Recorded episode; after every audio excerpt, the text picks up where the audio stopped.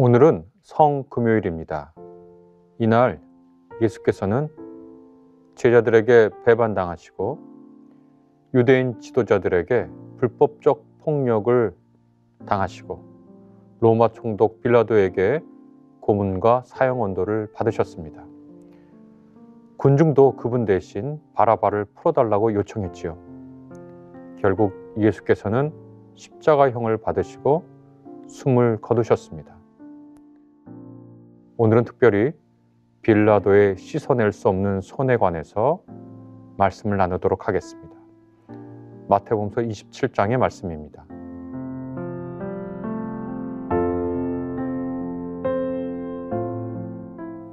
예수께서 총독 앞에 섰음에 총독이 물어 이르되 내가 유대인의 왕이냐 예수께서 대답하시되 내 말이 옳도다 하시고 대제사장들과 장로들에게 고발을 당하되 아무 대답도 아니하시는지라 이에 빌라도가 이르되 그들이 너를 쳐서 얼마나 많은 것으로 증언하는지 듣지 못하느냐 하되 한마디도 대답하지 아니하시니 총독이 크게 놀라워하더라. 명절이 되면 총독이 무리의 청원대로 죄수 한 사람을 놓아주는 전례가 있더니 그때 바라바라 하는 유명한 죄수가 있는데 그들이 모였을 때에 빌라도가 물어 이르되 너희는 내가 누구를 너희에게 놓아주기를 원하느냐? 바라바냐, 그리스도라 하는 예수냐 하니. 이는 그가 그들의 시기로 예수를 넘겨준 줄 알미더라. 총독이 재판석에 앉았을 때에 그의 아내가 사람을 보내어 이르되 저 옳은 사람에게 아무 상관도 하지 마옵소서. 오늘 꿈에 내가 그 사람으로 인하여 애를 많이 태웠나이다 하더라. 대제사장들과 장로들이 무리를 권하여 바라바를 달라 하게 하고 예수를 죽이자 하게 하였더니 총독이 대답하여 이르되 둘 중에 누구를 너희에게 놓아주기를 원하느냐 이르되 바라바로소이다. 빌라도가 이르되 그러면 그리스도라 하는 예수를 내가 어떻게 하랴? 그들이 다 이르되 십자가에 못 박혀야 하겠나이다. 빌라도가 이르되 어찌미냐? 무슨 악한 일을 하였느냐? 그들이 더욱 소리질러 이르되 십자가에 못 박혀야 하겠나이다 하는지라.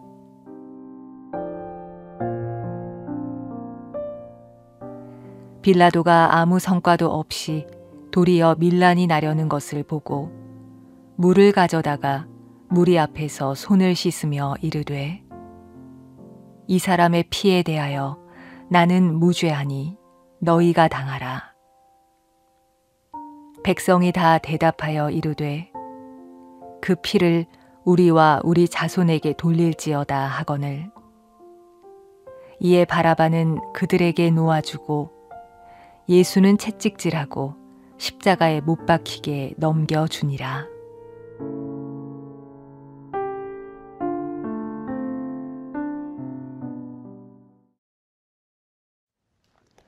예수 그리스도께서는 자연사하지 않으셨습니다. 그분은 수명을 다해 죽으신 것이 아니라 사형을 당하셨지요. 자연사와 사형 사이에는 큰 차이가 있습니다. 그런데 우리가 알다시피 그분은 십자가에 처형을 당할 만큼 흉악범이 아니셨습니다. 그분은 그 세대의 사람들, 특별히 권력과 부를 불법적으로 누리는 사람들을 비판하셨고, 반면 삶에 지친 사람들을 위로하고 치유하셨죠.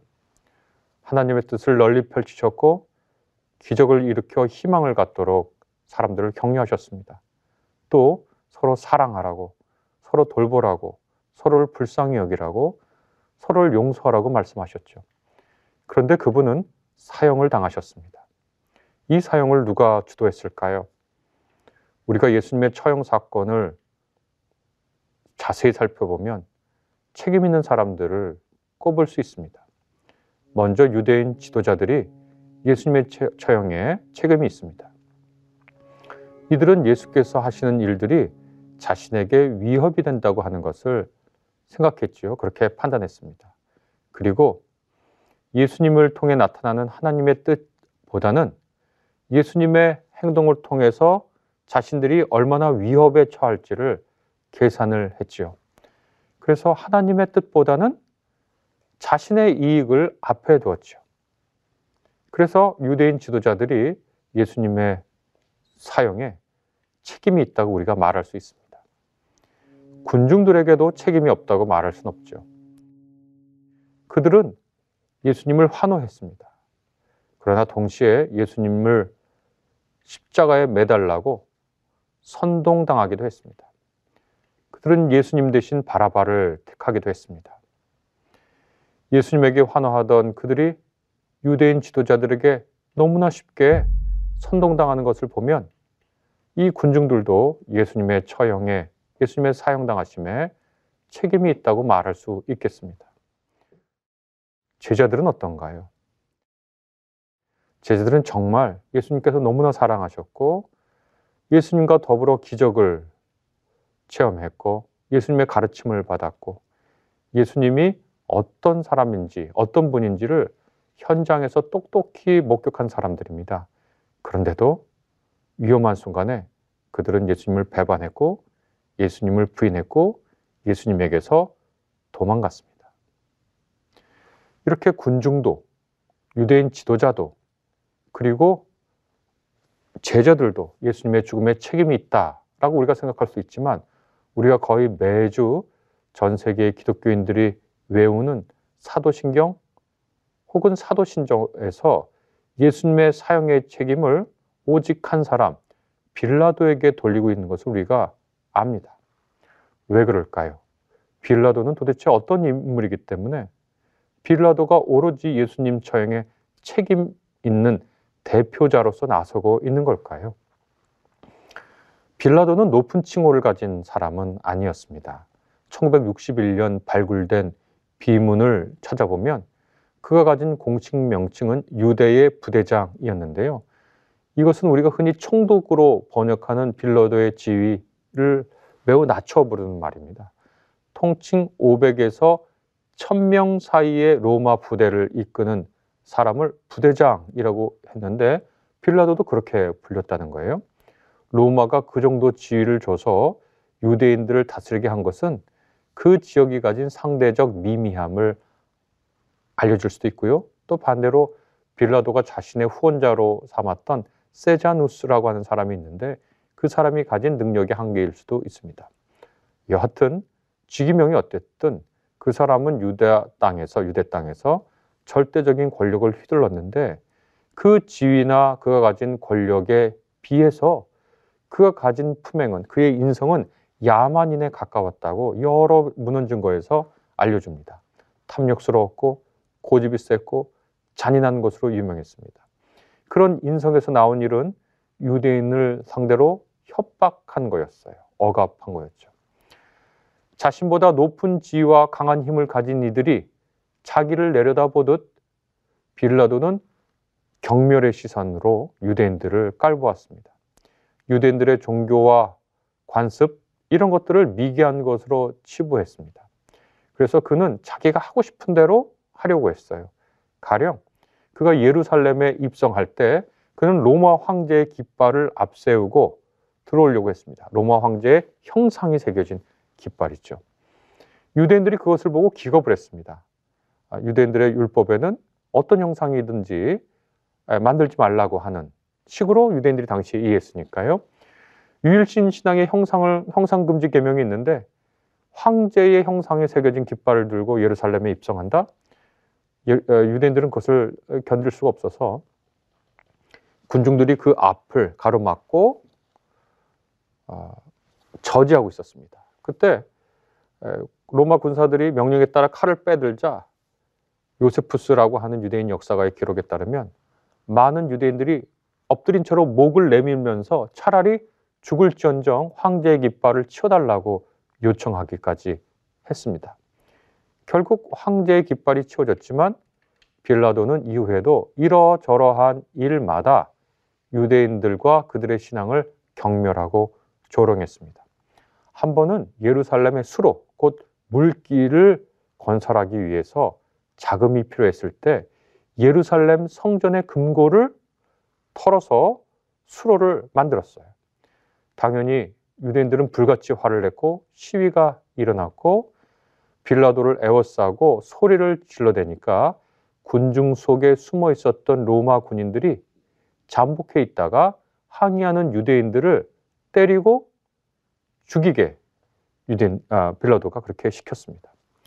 요컨대 유대인들의 요구 어떨 때는 정당하고 어떨 때는 과도했지만 둘 모두 빌라도가 맨 처음에 생각한 대응은 폭력이었다라고 얘기할 수 있습니다. 예수 그리스도께서 빌라도에게 재판을 받으러 간 시각은 금요일 이른 오전이었습니다. 로마 관리들은 주로 새벽에 업무를 시작하고 점심 정도면 하루 일과를 모두 끝마치는 게 보통입니다. 빌라도 앞에 선 한 갈릴리 청년, 이름도 제대로 들어보지 못한 나사렛 출신의 예수. 이 청년을 앞에 두고 사람들은, 유대인 지도자들은 이 청년이 자신을 스스로 왕으로 불렀다라고 그 혐의를 씌워서 고발했습니다. 예, 지도자들은 예수가 장칭, 자칭 왕이라고 하면서 로마의 지배를 정면으로 부정했고 이 로마 지배 체제를 흔들어 놓을 위험 인물이라고 빌라도에게 고발을 했습니다. 그리고 얼마 전에 성전에서 일으킨 그들에게 보기에는 폭동행위, 난동행위를 빌라도에게 얘기했겠죠. 때는 6월절, 곧 유대인들의 해방절이었고 이집트에서 탈출하는 탈출한 하나님의 구원 역사를 기억하는 절기였기 때문에 로마의 지배를 받고 있던 당시 유대인들은 다시 한번 로마로부터 해방되기를 기대했겠죠. 유대인 지도자들은 빌라도에게 이 청년, 예수라는 청년을 가만히 놓아두면 해방절의 분위기에 편승해서 사람들이 폭동을 일으킬지도 모른다고 빌라도에게 설득 반, 협박 반으로 얘기했을 것 같습니다. 그런데 빌라도는 잔인했지만 멍청한 사람은 아니었거든요. 빌라도는 유대인 지도자들의 고발 내용을 진실만 있다고 생각하진 않았습니다. 그렇게 위험한 인물이라면 자신이 진즉에 알았을 것이고 진즉에 일정한 대책을 세웠을 것입니다. 가령 빌라도는 기원 후 36년 한 사마리아 출신의 예언자가 미심쩍은 행동을 한다라고 하는 보고를 받고는 곧바로 그를 제거한 적이 있었습니다. 그만큼 그 지배 체제의 폭동이나 균열을 갖고 오는 사람이 있다면 주의 깊게 보고 그를 제거할 마음이 있었던 제거하는데 빠른 사람이었는데 나사렛, 나사렛 출신 예수에 대해서 그가 폭동을 일으킬 만한 어떤 증거나 어떤 혐의를 발견하지 못한 것이지요. 사정이 이러했어도 평소 빌라도가 보인 잔악함을 미뤄보면 나사렛 촌구석 출신의 시골뜨기 이 한 젊은이 재판에 그가 신중히 임했을 리는 없죠. 뭐 빌라도에게 유대인들의 일이라고 하는 것은 하찮은 일이니까 이 재판에 그렇게 신중하게 임했을 리가 없는데 아마 평소 같으면 그런 정도의 인물은 만나지도 않은 채 유대 지도자들이 원하는 대로 하라고 내줬을 수도 있습니다. 그런데 마태복음서에 따르면 예수님의 고발이 일어난 그때 특별한 일이 빌라도에게 있었다고 알려줍니다. 그의 아내, 곧 빌라도의 아내가 꿈을 통해서 빌라도 앞에 있는 사람이 누구인지를 알려줬다라는 거예요. 빌라도의 아내는 예수가 의로운 분이고 그에 대해 잘못된 판결을 한다면 빌라도가 신의 뜻을 정면으로 거스르는 일이라고 그렇게 간절히 빌라도에게 호소를 했습니다. 그래서 그랬는지 빌라도는 나름 애를 써요. 유대 혁명 운동을 하던 바라바라고 하는 소문난 죄수를 예수님 대신에 십자가에 못 박고 예수님을 풀어주기를 바랬던 거죠. 그러나 유대인 지도자들과 그에 선동된 사람들은 바라바가 아니라 예수님을 십자가, 곧 로마에 반역한 사람들에게 주는 형벌에 처하라고 목소리 높여 주장하기 시작합니다. 빌라도는 이 요구 앞에 직면했죠. 밀란이 일어날 징조도 위협적으로 느낄 수 있었을 겁니다. 역사가들이 보도하는 빌라도라면 자신의 뜻을 관철하기 위해 또 다른 폭력을 썼을 수도 있겠지요. 그러나 그는 이번에는 조금 더 쉬운 편을 택합니다. 그 수많은 폭도들을 죽이는 것보다 갈릴리에서 올라온 나사렛 출신이라고 하는 저 촌뜨기 청년 하나의 목숨을 죽이는 편이 훨씬 더 쉽다고 생각했을 것 같습니다. 다만 걸리는 게 하나 있다면 그것은 자신의 부인이 전해준 꿈의 내용인데 어차피 살인의 의도와 진행은 저 유대인들의 주장 아래 시행되는 것이니 필라도는 양심의 가책을 스스로 덜었다고 느꼈을 겁니다. 그러면서 이렇게까지 얘기합니다. 나는 이 사람의 피에 대하여 책임이 없으니 여러분들이 알아서 하시오. 빌라도는 내 책임 없다 이 일에, 이 일에는 당신들이 요청한 것이고 당신들이 요구한 것이다. 라고 빌라도가 아내가 전해준 꿈 때문인지 그냥 그렇게 내 손은 깨끗하다고 강조해서 얘기하죠. 이로써 그는 자신의 양심을 만족시켰습니다. 내 일이 아니야. 내 책임이 아니야. 너희들이 원한 것이야. 아, 그렇게 얘기하니까 군중들은 어떻게 얘기하냐면 우리에게 돌려라. 우리의 후손에게 돌려라. 만약에 이 판결이 잘못됐다면 신의 진노가 우리의 후손에게 있다라고 그렇게 대답했다고 성경은 오늘 우리에게 알려줍니다. 그런데 참 희한하지요? 그 일이 있은 후 2000년이 흐른 오늘날까지 매주일 수십억에 달하는 기독교인들은 사도신경, 사도신절을 통해 본디오 빌라도가 예수님에게 고난을 주었고 본디오 빌라도가 예수님을 십자가에 못 박아 죽게 했다고 매주 외우면서 그를 고발합니다. 손을 씻은 그를 유대인들의 성화와 위협에 못 이긴 그를 그래도 예수를 살려주고 싶어 해서 바라바를 대신 내놨던 그를 유대인들의 입에서 직접 그 사람의 피를 우리와 우리 자손에게 돌리시오 라는 말을 듣고서 예수님을 내준 그를 오늘 우리들은 모두 입을 모아서 예수님의 고난과 죽음의 책임은 본디오 빌라도에게 있다고 적시합니다. 왜 그런가요? 그에게 사형 판결권이 있었기 때문입니다. 권한이 있는 사람에게 책임 또한 있습니다. 빌라도는 그 당시 그 무리 앞에서는 손을 씻고 자신의 무죄함을 주장할 수 있었지만 하나님과 역사 앞에서 그는 결코 씻어내지 못한 피 묻은 손을 가진 사람입니다. 우리의 손도 살펴봅시다. 애써 아니라고 부정하고 있어도 씻어낼 수 없는 그 무엇이 우리 손에 있을 수 있습니다. 우리가 빌라도와 같이 높은 위치에 있는 사람은 아니지만 우리는 우리 삶의 범위 내에서 씻어낼 수 없는 무엇인가를 우리 손에 묻히고 있을, 있을 수 있습니다. 이런저런 변명을 해봐야 소용이 없습니다. 2000년이 지난 이후 아직도 빌라도에게 예수님 죽음의 책임을 묻습니다. 그의 손은 씻어낼 수 없는 손이, 손이 되었습니다. 우리 손에 묻은 그 죄악의 흔적도 우리가 이런저런 변명을 해도 벗겨질 수 없습니다. 우리의 씻어낼 수 없는 손을 성 금요일인 오늘 깊이 생각해 보면 어떨까요? 우리 같이 기도하겠습니다.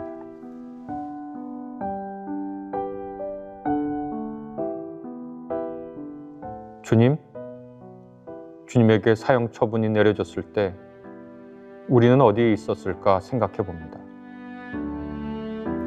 우리는 성가시고 위험하고 적대적인 어쩌면 그 뒤에 악마가 있을지 모르는 한 젊은이는 제거되어야 한다고 여기는 유대인 지도자들이었을까요?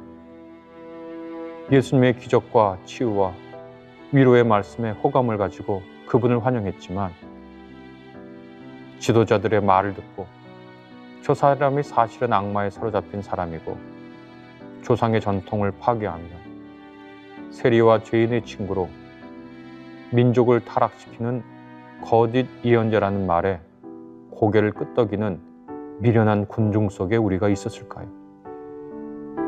아니면 로마 체제에 위협적이라고 고발하지만 의심쩍고 만나보니 크게 문제가 없을 듯하지만 유대 지도자들의 계속되는 요청과 군중들의 사형 요구에 갈릴리 사람 하나 죽이는 거 그렇게 못할 짓 아니라고 판단한 빌라도와 같았을까요?